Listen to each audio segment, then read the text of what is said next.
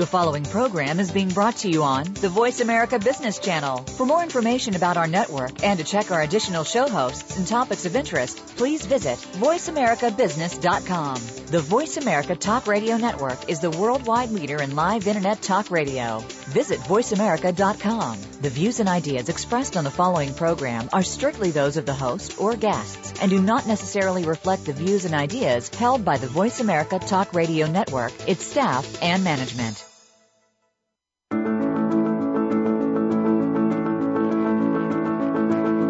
Welcome to Money in Your Life, the radio program that gives you the insight and motivation to be more successful with all aspects of your personal finances. Your hosts are Brian Farr and Ann Hutchins. Today's program will feature experts and intriguing ideas that will show you how money is actually operating in your life. Now, here are Brian Farr and Ann Hutchins. Good morning and welcome to Money in Your Life, a weekly program that explores the influence of money in your life. I'm Ann Hutchins. And I'm Brian Farr. You know, Brian, when I was a portfolio manager in Boston in the 1990s, somebody in our firm put a sign on my computer that said, by 2020, women will control more than half the financial assets in this country. Start sucking up now, boys. And you know, as crass, as crass as that may sound, it does seem to be coming true. There's been an interesting shift in who has more assets in a family. Yeah, that's right, Ann. There's been a really, really large shift in who is earning the average household income. From 1970 to 2007, women's earnings grew 44% compared with a 6% growth for men. That's, that's really significant. And then one other factoid. In 2007, the percentage of women who earn more than their husbands had increased to 22%, and that was just 4% in 1970. So that's yeah. a significant shift. Yeah. But you know, it seems that many financial advisors have not evolved with these changes. Numerous reports tell us that financial advisors continue to focus on the man of the family during their client meetings. Our guest today is Kathleen Burns Kingsbury, and she has some inside information on this subject. Kathleen is a leading wealth psychology expert and the author of how to Give Financial Advice to Couples. Kathleen, welcome to Money in Your Life. Thank you. It's great to be here. Welcome. Yes. So we've got so many ideas on where to start in with this. I think that the the first place I guess can can we start with how you got interested in this kind of work? I know you're you're passionate about it and that it's important work, but give us a little sense of how you got focused on this area of work that you you do. Sure, sure. I actually um, have worked in both banking and finance as well as the field of psychology. Uh, and about 2006, 2007, I decided, you know what? I would love to take what I love about finance and what I love about psychology and blend the two. And part of uh, the way in which I came to this work, which I think happens for a lot of people, is that I had my own trauma around money. Uh, my husband and I actually were ripped off by a uh, contractor and for the first time ever, I had to really look at my relationship with money. So it was kind of a combination of wanting to do something different professionally that blended my interests and also having this personal experience that said, wait a second, there's there's a lot of psychology to money that I wasn't aware of. And so how can I help clients with their psychology with money, but also, you know, how can I help financial advisors and related professionals do a better job of communicating with clients? So that's really how it came to pass and I'm happy to report I'm having a blast. After my first book, How to Give Financial Advice to Women, I decided I would take it a step further and um, the next book came out a year later, which you just mentioned, How to Give Financial Advice to Couples. Yeah, that's excellent. There's so much demand for this. I think, well, just as the numbers uh, show, there's been a significant change in the way that uh, households and couples have a relationship with money. Prior to 1970, men were in charge. Um, and now it's it's changed quite a bit. So it would make sense that you would need to guide some of these advisors on how to make the changes. What what kind of what do you find? What are the lessons that you've learned as you've done this work? Well, I think one of the important things for people to keep in mind is that, you know, even though the financial services industry is a male dominated industry and has been, Uh, I think historically, it's nobody's fault that it catered towards men, because if you think about it, only about a hundred plus years ago, women couldn't own property. And as you mentioned in yeah. 1970, um, you know, men were the primary breadwinners. So I think the industry is a little slow to catch up in terms of uh, servicing the female client better, whether they're working with her as an individual or a member of a couple. Um, but I think its time has come. And in fact, Ann referenced something in the intro, and um, I don't know if you know, but 51% of the United States personal wealth is controlled by women. Um, yeah. So the industry is really just responding to the fact that women have assets, and they're starting to realize, wow, we do a really poor job with women. Um, and so, you know, I certainly can talk about specific insights that I have, but that in general is, I think, the context that we need to keep in mind. That really, it's about moving forward. It isn't about pointing a finger. It's not about men or women. It's about men and women getting together and doing a better job. Okay, excellent. Do you, Kathleen, do you find resistance among advisors to your conversation with them about how to talk to couples? Because you're right, it's not about men or women or pointing fingers. It's how do I how do I shift to what the market is is about? You know, it's interesting. That's a great question. I find that there's three sets of advisors that I work with in general, right? So there's, you know, when I go out and do a keynote or um, do a, a workshop at a conference, there tends to be, you know, maybe a third of the audience that uh, is really into this, is already doing really great work, work advising couples. Um, a third of the audience who says, you know what, I could do a better job with couples. I could do a better job with women. Please give me some tips and tools. And then maybe a third that says, you know what, I have a very profitable business and the way I'm doing it, I'm just meeting with one person and I'm fine. And so I really just focus on the two thirds that say, you know what, I want to do it a little bit better. And I find that group is actually not resistant, but almost craving more information about how do we provide good, good, uh, customer service and how do we balance, if it's a heterosexual couple, how do we balance what she might want from an advisor versus what he might want? And, and I think they're craving more information in that area. Okay. All right. Well, one of the things when I, uh, in reading your blog, which incidentally, the uh, Kathleen's website's a, a real uh, resource for all this kind of information. Um, you had a blog in October and you spoke about here are three tips to help you have better outcomes with your couples clients. And, and these are part, from your book, How to Give Financial Advice to Couples. The three were don't make assumptions. Number two, understand your couple's mindset. And three, invite both partners to the table. Let's, let's take a little time to talk about each of these because I think they're very important. Sure, sure. I think the first one in terms of not making assumptions, one of the things that happens for all of us, because we're human beings, and believe it or not, financial advisors are human beings, is, that, uh, is that we have automatic thoughts and beliefs, often that are unconscious, about how couples should make, manage, and invest money. And so when I talk about not making assumptions, I actually really think it's important for advisors to not make assumptions about how the couple in front of you is doing this um, and to really take a look at maybe what the blind spots may be. And, and I'll give you a real life example. You know, often uh, when I meet with a couple, there's an assumption that I make about the man, even though I work in this field, that he's either the primary breadwinner or that I'm going to connect with him better um, versus the woman. And that comes from my own history and my family of having a really great relationship with my dad and struggling a little bit with my relationship with my mom. Um, so it's really important to do that introspective work and to learn to ask questions as opposed to making assumptions.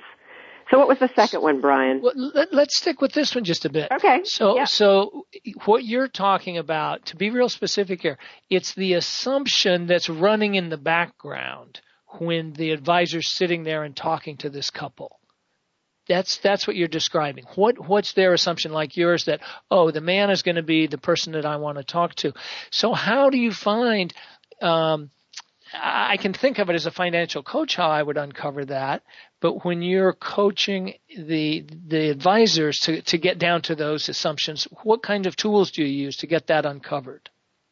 Well, often what we will do is do the couple's mindset activity, which is basically being able to have um, folks complete a series of uh, statements, such as, you know, when the wife controls the money in a family, I feel blank or, you know, men who control finances are. So to really kind of take a litmus test of and start to tap into some of those unconscious thoughts and beliefs and just bring them to the surface. And then the next question is, you know, how does that belief that you have uh, serve you? How does that help you as an hmm. advisor? How does that help yep. your clients? And how does it potentially get in the way?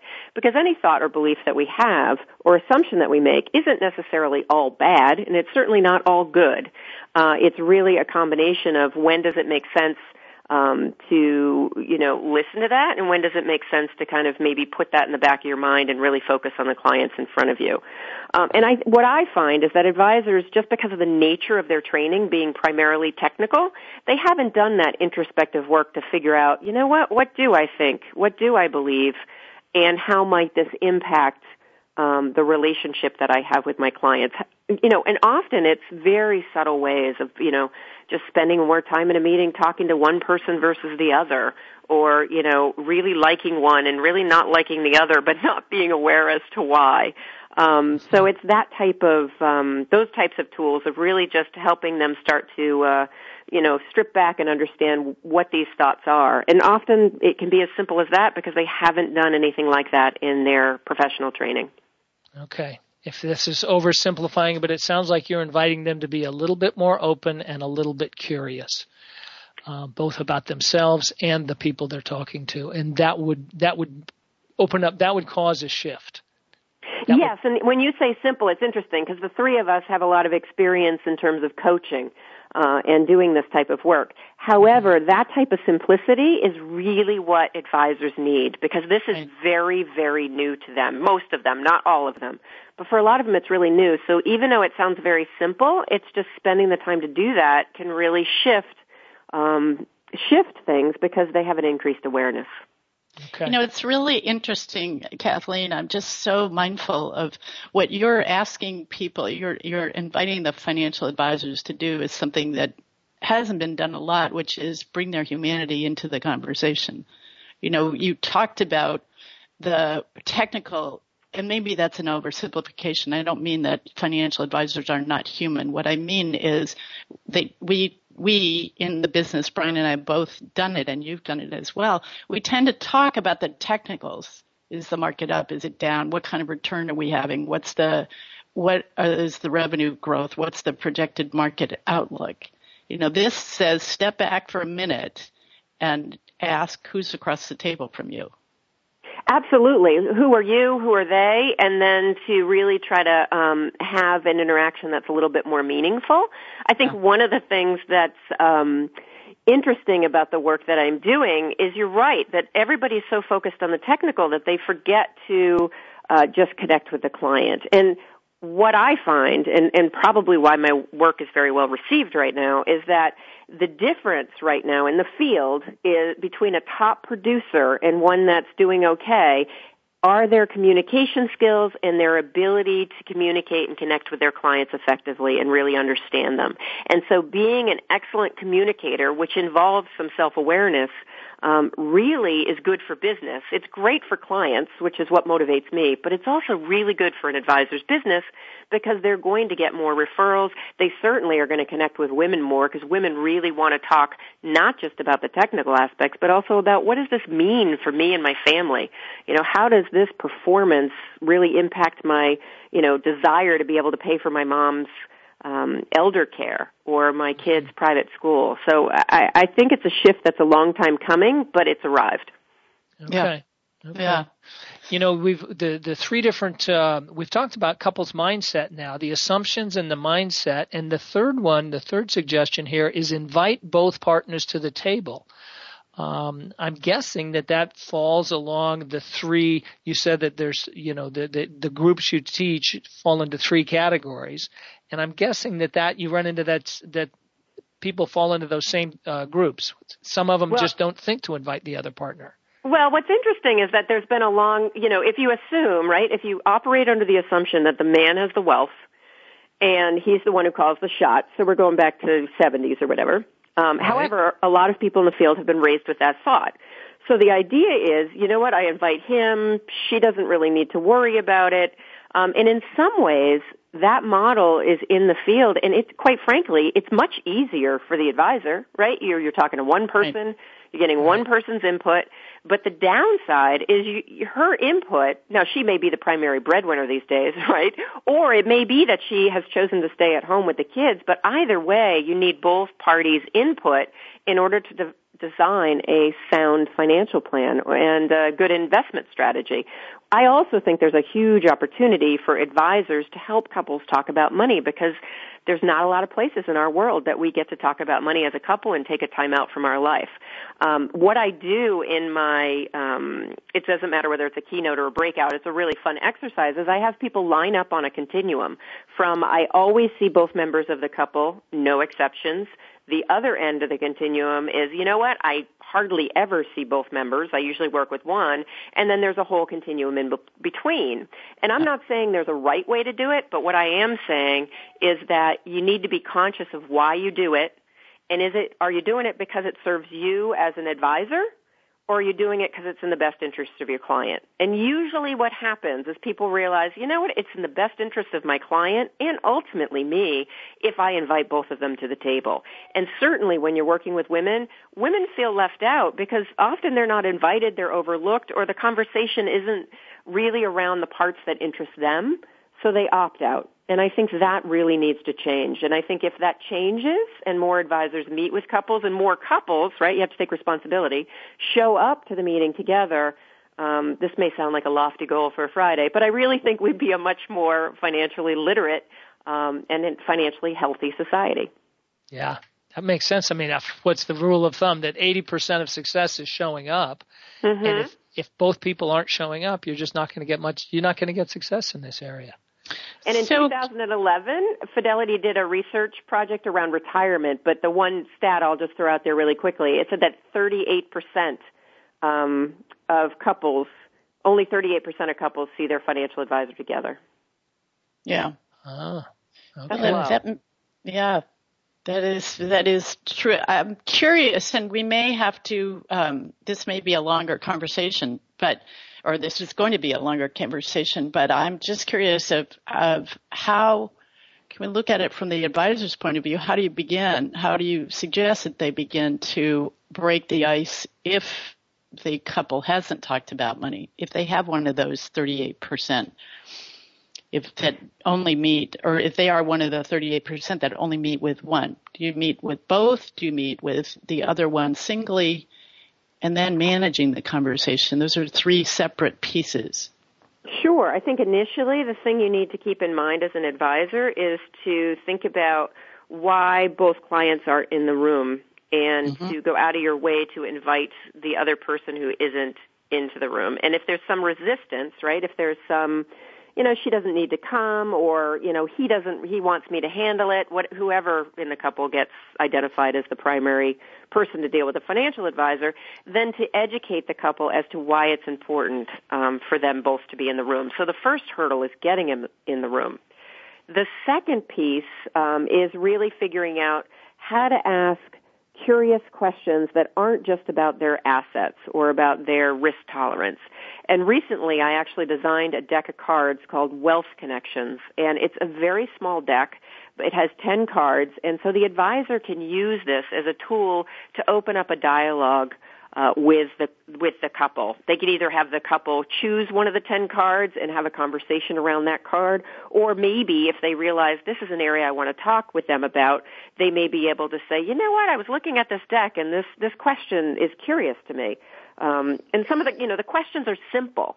They range mm-hmm. from things like, you know, what is the most extravagant purchase you've ever made, and what was that experience like for you, um, mm-hmm. to things like what three words would describe your money personality, and what three words would describe your partner's money personality. So they're just a, tool and some questions just to open up that dialogue. Um, and often, if people get curious, like Brian said earlier, uh, there is a lot that can be talked about uh, in these sessions. In addition to the actual technical aspects that are going to give some great uh, kind of provide some great data for the financial advisor to actually do his or her job better. Okay, I love this idea with those cards. I've used cards with different things uh, with my clients, but that's such a specific one that then the, the the advisor can just set the cards out. People could look through it. There's different ways you could do it, and it'd be icebreakers essentially as a way to get the conversation open. Um, and I'm going to guess that you find the same thing that I do. Once the conversation gets open, there's energy that moves it along people get, sure, get excited and a lot of it. Couples are and partners are really interested in having these conversations, and you know they'll say things time and time again like, "I didn't know that about you." So once the advisor gets over the initial fear of like, "Wow, I don't usually do this," um, what I find is they really enjoy it and it becomes quite rewarding. And then the couple client, you know, has a different experience in the meeting, and then they want to come back and continue that dialogue. Yeah, that's excellent. Okay, we need to take a break now. We'll be back in just a minute with our guest, Kathleen Burns Kingsbury. If you would like to join our conversation, please call us 866 472 5790 or you can email us at moneyinyourliferadio at gmail.com. We'd love to hear from you. I'm Brian Farr with co-host Ann Hutchins. You have money in your life.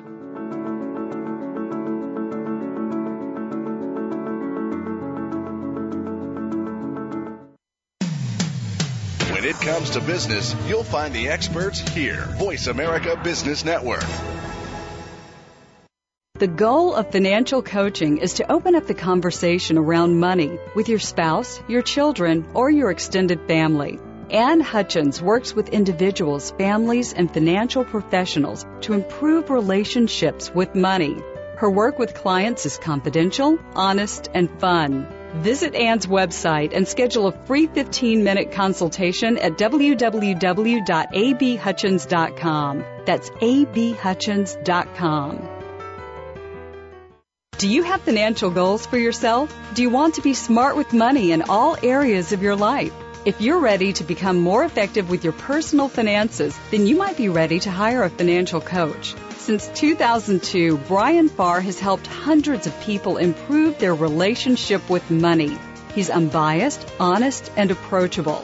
If you'd like to learn more about financial coaching, visit Brian's website and schedule a free 15 minute consultation at www.brianhfarr.com.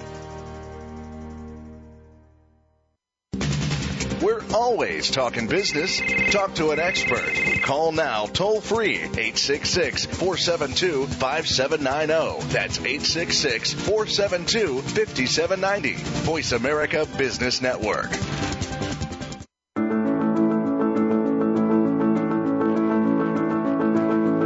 You're listening to Money in Your Life with Brian Farr and Ann Hutchins. To reach our program today, please call 1 866 472 5790. That's 1 866 472 5790. You may also send an email to moneyinyourliferadio at gmail.com. Now, back to the program. Welcome back. I'm Brian Farr with my co-host Ann Hutchins and our guest Kathleen Burns Kingsbury. Um, today we're talking about the relationship between financial advisors and their clients. And I think you had a question following up on what we were discussing before the break. I did. I'm just curious, Kathleen, what kind of feedback you've gotten from advisors who have followed followed your workshop advice and engaged couples in a more direct way. In overall, what's really interesting is the folks that work with couples um, and get to build this trusting relationship with couples that's based on more than just the technical aspects. What happens is at times of family transition, so death, divorce, illness, whatever the case may be, when often um, people will change advisors, that because they have that strong bond with both members of the couple, uh, they stay. And so here's a stat that really speaks to the problem more than the solution, which is 70% of women fire their couples advisor within one year of the death of their spouse. Mm-hmm. 70%. That's yeah. huge. Um, so really, really what I'm working on with the advisors that I work with, and they're reporting that it's being successful, is that I'm working at getting that 30% that has a good relationship with both partners to increase and, and maybe flip the statistic. So we're eventually up to, you know, only 30% leave as opposed to 70% leaving. Um, so it does make a difference, but one of the things that I have to say and caution people, it is a longer term strategy. So So if you're in a transitional, uh, not transitional, excuse me, transactional environment, you're getting a lot of produ- uh, pressure to produce, which advisors can get.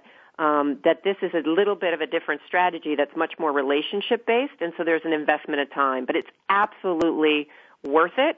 And the other stat I'll throw out before we continue is the fact that women when they are satisfied with their financial advisor, actually refer 2.5 times more than men. So having both uh. members of a partner, the partnership in the room really does make a difference in terms of getting word of mouth referrals, which is certainly just a great way to build your business. Boy, yeah. what a fascinating statistic that is relative to the relational aspect, the relational um, tendencies or natural ways of being of men. And as a man, I'll say this, that men aren't as relational as women. And if you get women enrolled, you get two and a half times more referrals. Mm, That's yep. astonishing. Well, I think, you know, what I, what I learn with my clients and I coach both men and women is money money is there's huge relationship with trust around money. And when you find a trusted advisor whether it's a broker or a banker or a, a CPA or even a cleaning person you're you're likely to stay with I'm likely if you have a trusted relationship you're likely to stay longer especially with somebody who doesn't talk down to you and pat you on the head and say you wouldn't understand this. I mean be a partner in the room I think that's kind of an old fashioned one, and hopefully there aren't many advisors out out there still patting women on the head. Not but, not um, actually, not actually factually, but uh, metaphorically. Metaphorically, metaphorically yes. Yeah. I have to tell you, yeah, I don't think advisors, you know, for the most part would do that outright. But there's a way in which, if you think about um, how the male brain works um, differently than the female brain, you know, the male brain is actually uh, very wired to see a problem, fix a problem, where a woman sees a problem and wants to talk about a problem, and then she eventually gets to fixing it. And so I think if you have a male advisor working with a female, what ends up happening is their natural tendency is like, oh, problem, I want to fix it and a woman says, no, no, no, I want to talk about it. And so I think that that's where the disconnect is. And often women feel like you're patting them on the head, metaphorically, when you haven't given them time to talk about what this is like for them. So the other thing that you raised, Kathleen, which was really important, is women's brains tend to think more in systems. So if I'm thinking, I don't just think about my clients, I don't just think about return. I think about what that return uh, allows what that return allows in terms of caring for parents, caring for kids, buying, you know, whatever, buying a bigger house or whatever the goals are that I have. I'm thinking about it in terms of a system, not just did I make 20% on my portfolio. Yes, and I I think that's for two reasons. One is um, certainly, the brain science behind it shows that uh, the right and left hemisphere in a woman's brain is a little has more connective tissue between the two sides, so we tend right. to think more holistically. Also, and who knows what comes first, but we're socialized from such an early age to be caregivers and to think about others first, and sometimes at our own detriment, right? And so that comes into play when we're thinking about wealth and accumulating wealth and passing on wealth is how do I provide security for the people that I really care about in my life? And not to say that men don't want that. There's just a different nuance to it and a, a slightly different perspective um, than with women. Okay. The um, we've been talking quite a bit about the advisor's side of the equation. What could you tell our listeners who are in a relationship with a financial advisor and they think that that might they they that they they would hope that the relationship could be improved? How can clients bump advisors towards what you're describing if they're not there already? I think one of the things is being really clear with your advisor about what you want. Um, for instance, um, I work with my advisor and I try to practice what I preach. Right? Historically, I was the financially well, I still am the financially dominant one because of my training and whatnot. Um, but very, you know, realize that if I'm telling everybody they should meet together as a couple, then I should probably meet together as a couple with my advisor. Now, my advisor is great, very female friendly, but it would be very easy for him to meet with just me and not with my husband. Um, so both my husband, I'm going to give my husband credit here too because he's on board. Um, Brian and I, you know, make a point of taking time on a regular basis to have financial meetings together without our financial advisor, and they don't have to be long. You know, 15, 20 minutes. Where are we at? What's going on? Are there any decisions we need to make? And we also make a commitment, um, probably twice a year with our advisor, that we meet with our advisor together. And I think that that commitment from the couples level um, it needs to come from the couple often because advisors don't necessarily um, know how that can be important. You know, especially advisors who don't have the training that we're talking about um, yes. today. Yeah. Um, so I think you have some responsibility there, and ultimately, it actually just makes it easier because you don't have to go back and report everything and explain everything. It, it actually is a really nice thing. Um, okay. That makes that makes so much sense. It, but if, if you show up at the advisors, even if you're in a, in a relationship now with an advisor where one one of the members of the couple has been dominant, that that can transition without the advisor's approval, even to to say it that way, without the uh, advisor provide. Uh, um, triggering it. You can just say, you know, we going forward, we want to work together more closely. So we're going to have meetings, 15, 20 minute meetings, and when we go to the advisors, we're going to go together that's going to be a, a, a takeaway that people can can have from today's program. Yes, and I think, you know, a lot of times couples are like, oh, we're going to fight, it's going to be miserable. Well, part of the reason you keep it short is, you know, you have less time to fight about things. The other thing is, you know, have your first financial meeting as a couple focus on success. One of the cards that I wrote purposely um, in my Wealth Connection deck has to do with what's one financial success you had and what did you learn from it? Because, you know, we often don't ask our partner, hey, what are you really good at? you know, yeah. if you're, especially if you're married a long time, you tend to focus on what they're not good at. And so just really training ourselves to learn from each other. And since my husband has been coming to meetings, and this is years now, um, since he's been coming to meetings regularly, I am so incredibly impressed because he focuses on different things that I focus on. And together we are a much better team in getting our financial need, needs met than we are as individuals. And my stress level goes down because I don't feel overly responsible for everything. Nice. Nice. That sounds great. You know, one of the assumptions that we're making in this conversation is that the advisor that you've had is the right advisor to keep going forward with. And what uh, one of the things that occurs to me as we're advising couples going in to talk to advisors is be aware that this may not be the advisor that you both want going forward and that I, that's something for you to talk that, about. Ann. You are so yeah. correct. Uh, I in 2000, I'm going to guess 2006, right around the time we we got ripped off by that contractor. Um, we had been working with a financial advisor. We would go together. Uh, he was award winning, you know, nice man. Uh, and when we went in right around um, the market crash, so late 2008, I will never forget the meeting, sitting there and having this advisor not really check in on our emotional pulse. Like, you know, a simple question of what's it been like with the market volatility would have gone a long way for me. And eventually we got out of that meeting and I was fuming because I had waited to talk to my husband about how I was feeling about, you know, everybody lost in their portfolio, but um, how I lost money and also certainly about our financial situation. And it really felt like the advisor we were with was only going to focus on, you know, how stressed out he was. He was a little bit in his own stuff. And also, you know, he gave us a history of uh, the stock market. And so I didn't need a lecture. What I needed was a couple of, you know, an honest conversation about what's going on and what are we going to do next. So needless to say, it took a while um, but uh, Brian agreed to let go of him, although it didn't bother him as much as it bothered me. And we found a new advisor that met our needs better. And I really encourage people who are listening: if your gut says this is not the person for me, it don't worry about it. It's their business. It's it's your life saving. So take the steps to interview a couple of people and to think about who's going to work for me. Um, because ever since we switched, I'm just so much more satisfied. As is my husband. So it really worked for both of us.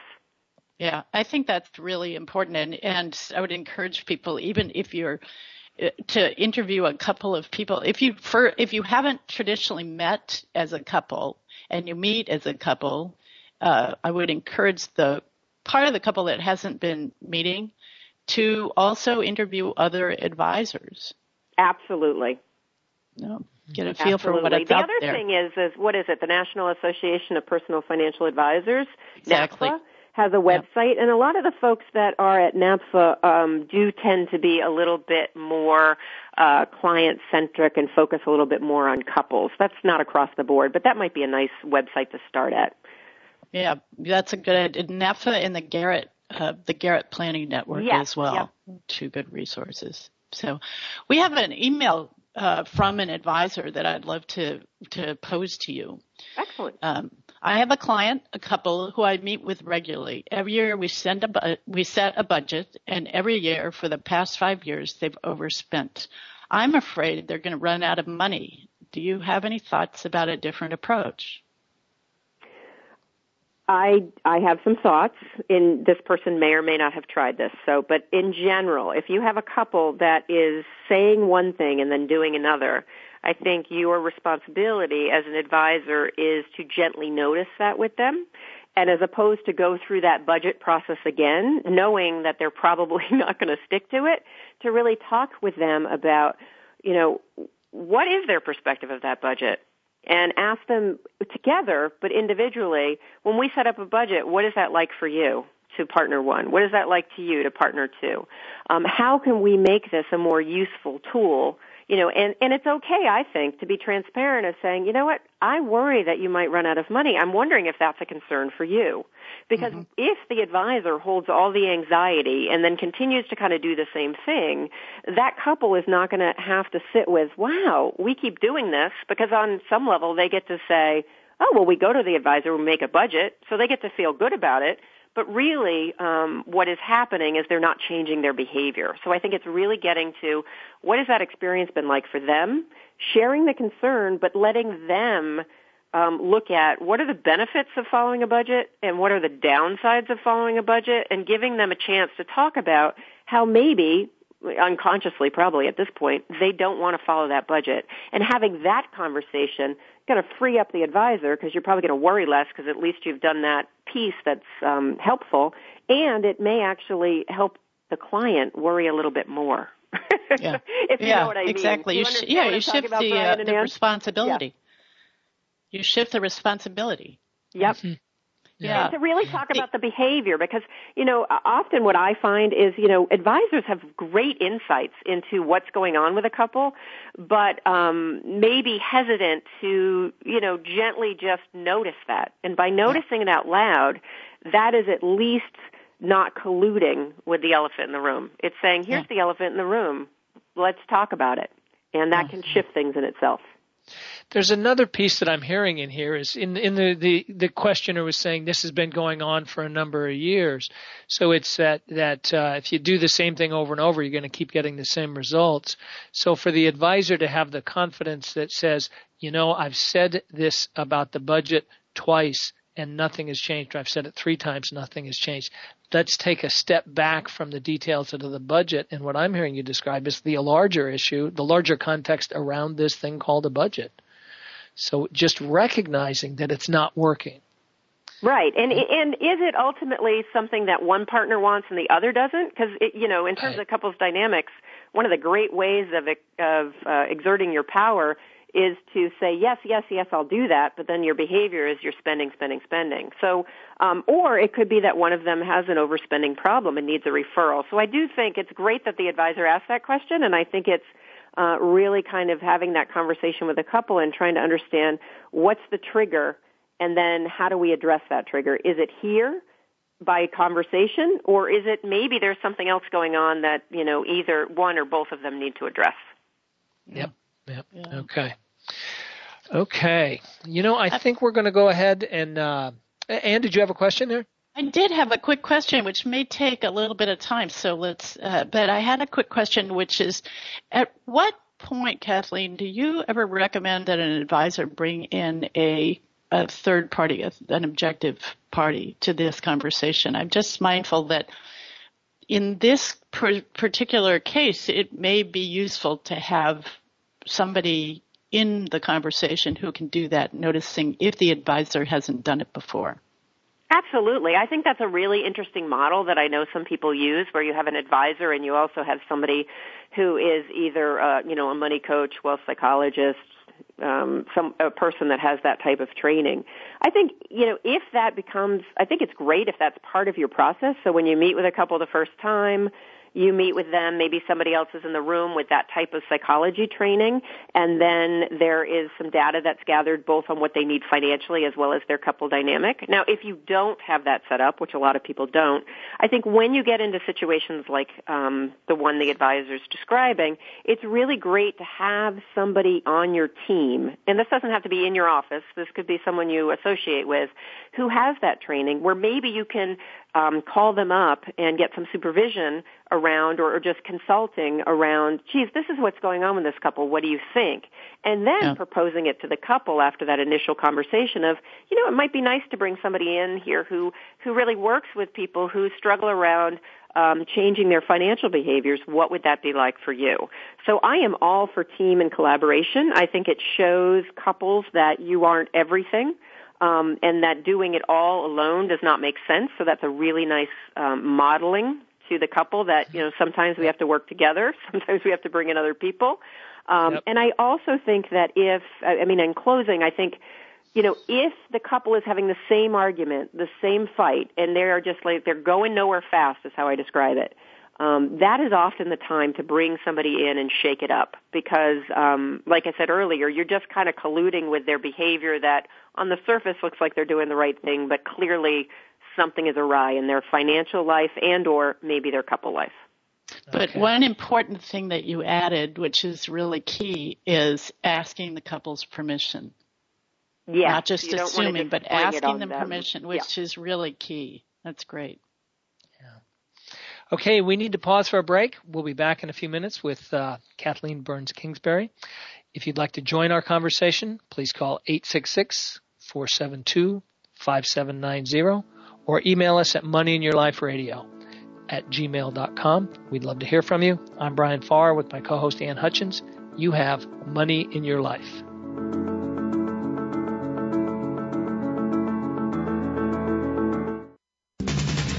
Always talking business.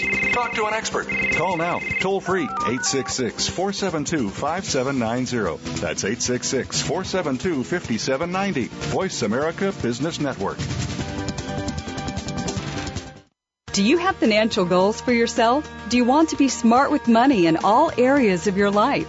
If you're ready to become more effective with your personal finances, then you might be ready to hire a financial coach. Since 2002, Brian Farr has helped hundreds of people improve their relationship with money. He's unbiased, honest, and approachable. If you'd like to learn more about financial coaching, visit Brian's website and schedule a free 15 minute consultation at www.brianhfarr.com. The goal of financial coaching is to open up the conversation around money with your spouse, your children, or your extended family. Ann Hutchins works with individuals, families, and financial professionals to improve relationships with money. Her work with clients is confidential, honest, and fun. Visit Ann's website and schedule a free 15 minute consultation at www.abhutchins.com. That's abhutchins.com. The business community's first choice in Internet Talk Radio. Voice America Business Network.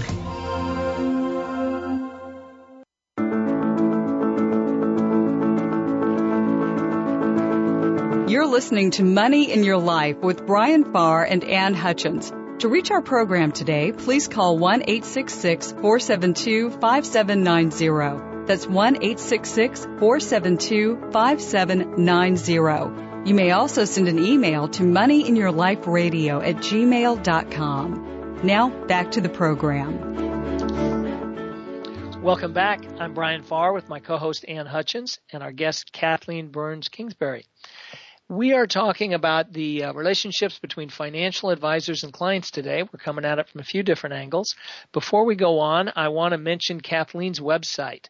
You can either Google her name, Kathleen Burns Kingsbury, or go directly to our website, kbkwealthconnection.com. That's kbkwealthconnection.com And as I mentioned earlier, she has a blog that is packed full of information and ideas. Uh, nice headlines, so you can just scroll right down through it and find the ones that uh, might apply to you. So, Kathleen, welcome back. Um, Thank you. Let's see. I'm thinking.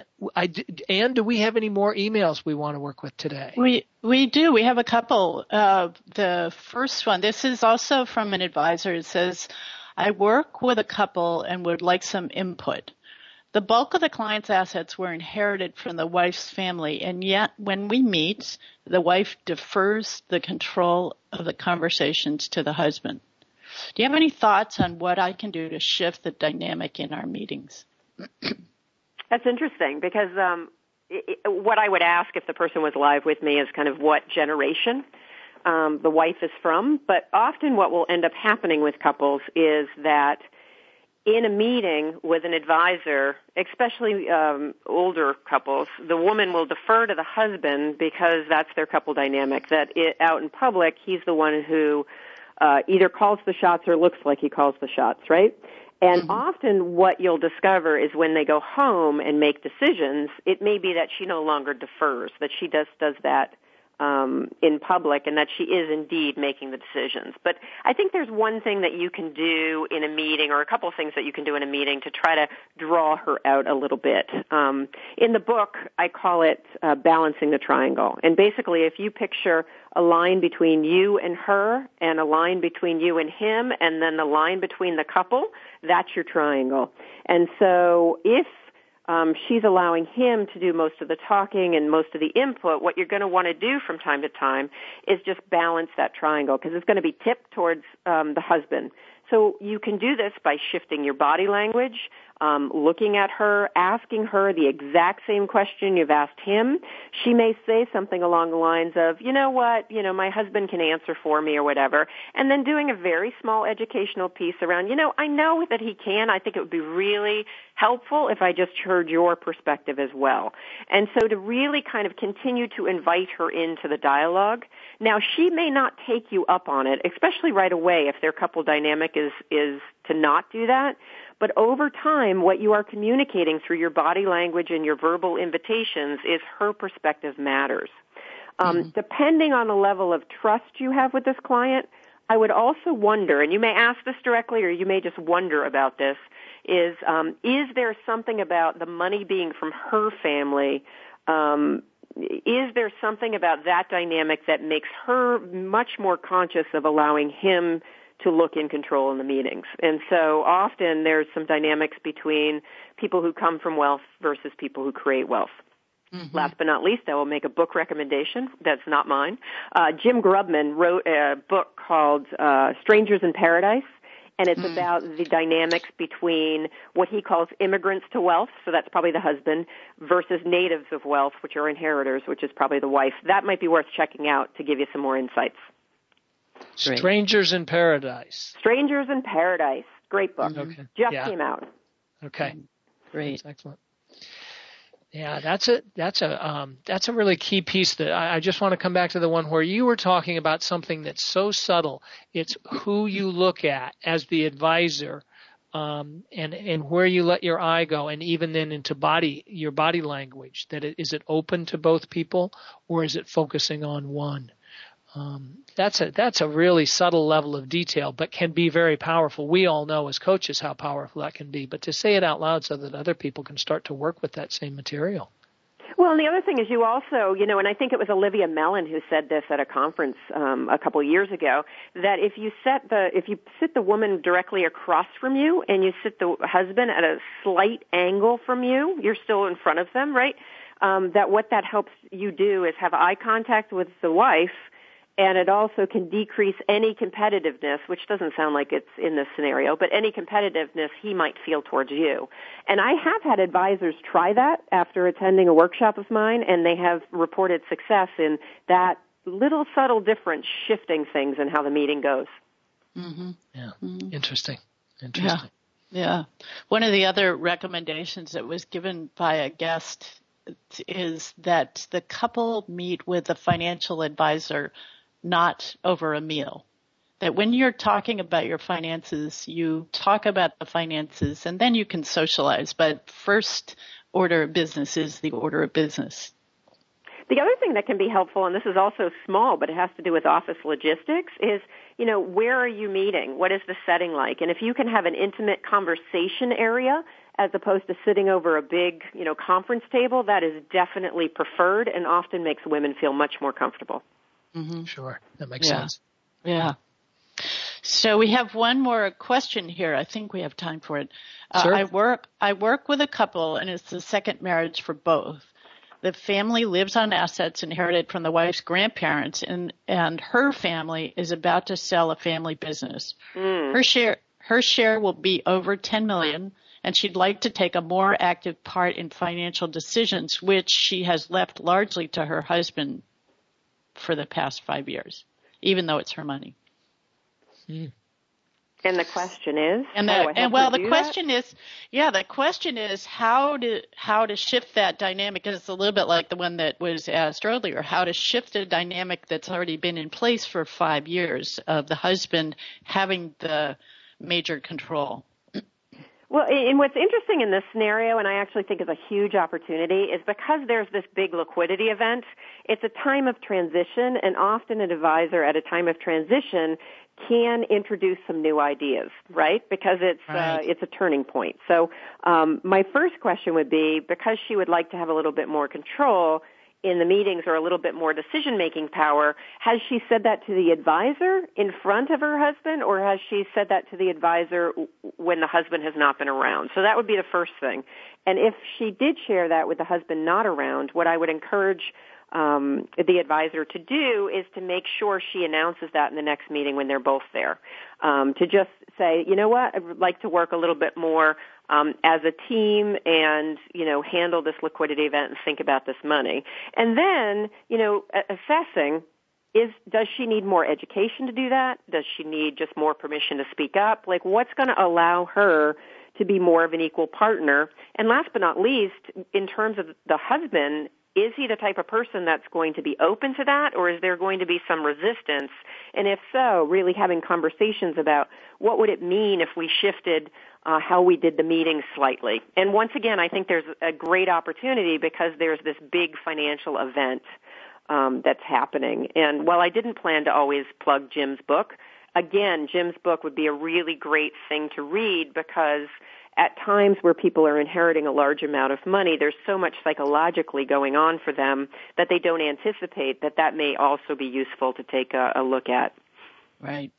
Exactly. And you know, the right. other thing is if people don't want to buy the book, they can email me at kbk at kbkwealthconnection.com. I have a copy of the article and be more than happy to shoot out an email with that article uh, so people could take a look uh, at some of the information. Okay. That's great. Or maybe if you could post it on LinkedIn. Oh, yeah. Yep, I can do that. Mm-hmm. That'd be okay. great. Yeah, very good. Really great. Okay.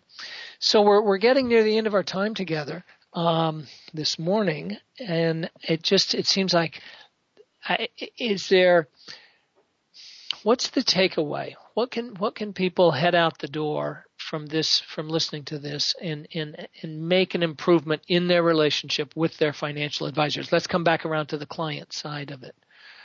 Um, I think clients. I think the first step is if you are listening, and chances are you're listening alone given the time of day, but if you are listening um, and you're saying, you know what, I'd really like to talk to my partner more about money, I think the first step is to invite your partner into that conversation. And you want to do it at a time that everybody's kind of happy and mellow. You don't want to do it in the middle of a fight or anything. But say, you know, one of the things I would like to do is figure out if we could, you know, talk about money or share financial responsibility a little bit more. Um, and, it, you know, no matter what your partner's response is, um, I think that that's an important first step. And then I think it's whoever you're working with around your financial advice, letting them know that, you know what, I heard this program um, you can say, you know, Brian and Ann had this great program, and they talked about couples, and I'd really like to uh, have us work as a couple together around um, money, in addition to financial planning. The last thing I want to say is, you may have a financial planner that you're satisfied with, who is not going to do this type of work. And so it may be that's when you may hire a money coach or somebody who works with couples um, to help you have these conversations and dialogues and figure out a way to just learn more about each other. So it can be with your financial advisor. It can be an adjunct to your financial advisor. But the takeaway is, you know what? If you learn to talk about money with your spouse or your partner, uh, it actually can really help your marriage. It can increase your intimacy in a variety of different ways, and it's worth taking the risk uh, to have a better relationship around money with your partner. Boy, that sounds that's so true. Great. Yeah. That's a great summary great. for that. Thanks okay. so much, Kathleen. Kathleen, it's been a pleasure been to have wow. you on our show this morning. Yeah, Thank absolutely. you. Okay, once again, Kathleen's book is How to Give Financial Advice to Couples.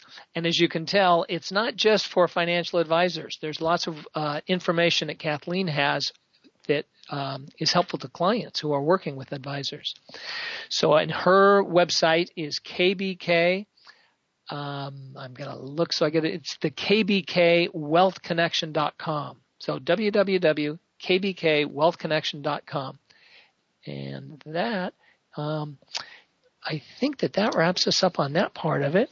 Um, once again, thank you, Kathleen. And do you have information about our future shows? I do. I have two quick uh, announcements. November 29th, we will be doing a, rec- a re-recording. Uh, you'll hear again Lachelle Lochardet on couples and money to follow right on this. And then on December 6th, we'll be back with Sarah Baird from the Center for a New American Dream. Okay. And the Center for the New American Dream, that ties into uh, when Tim Kasser was on the program, isn't it?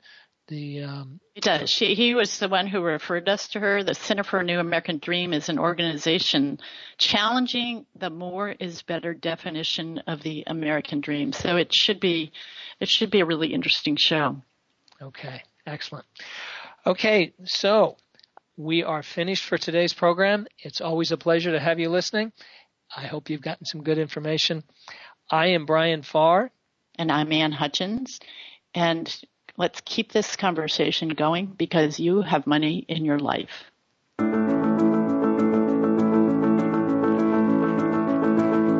Thank you for making money in your life part of your financial plan this week.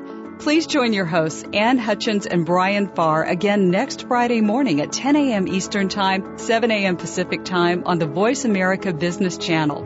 Have a great week.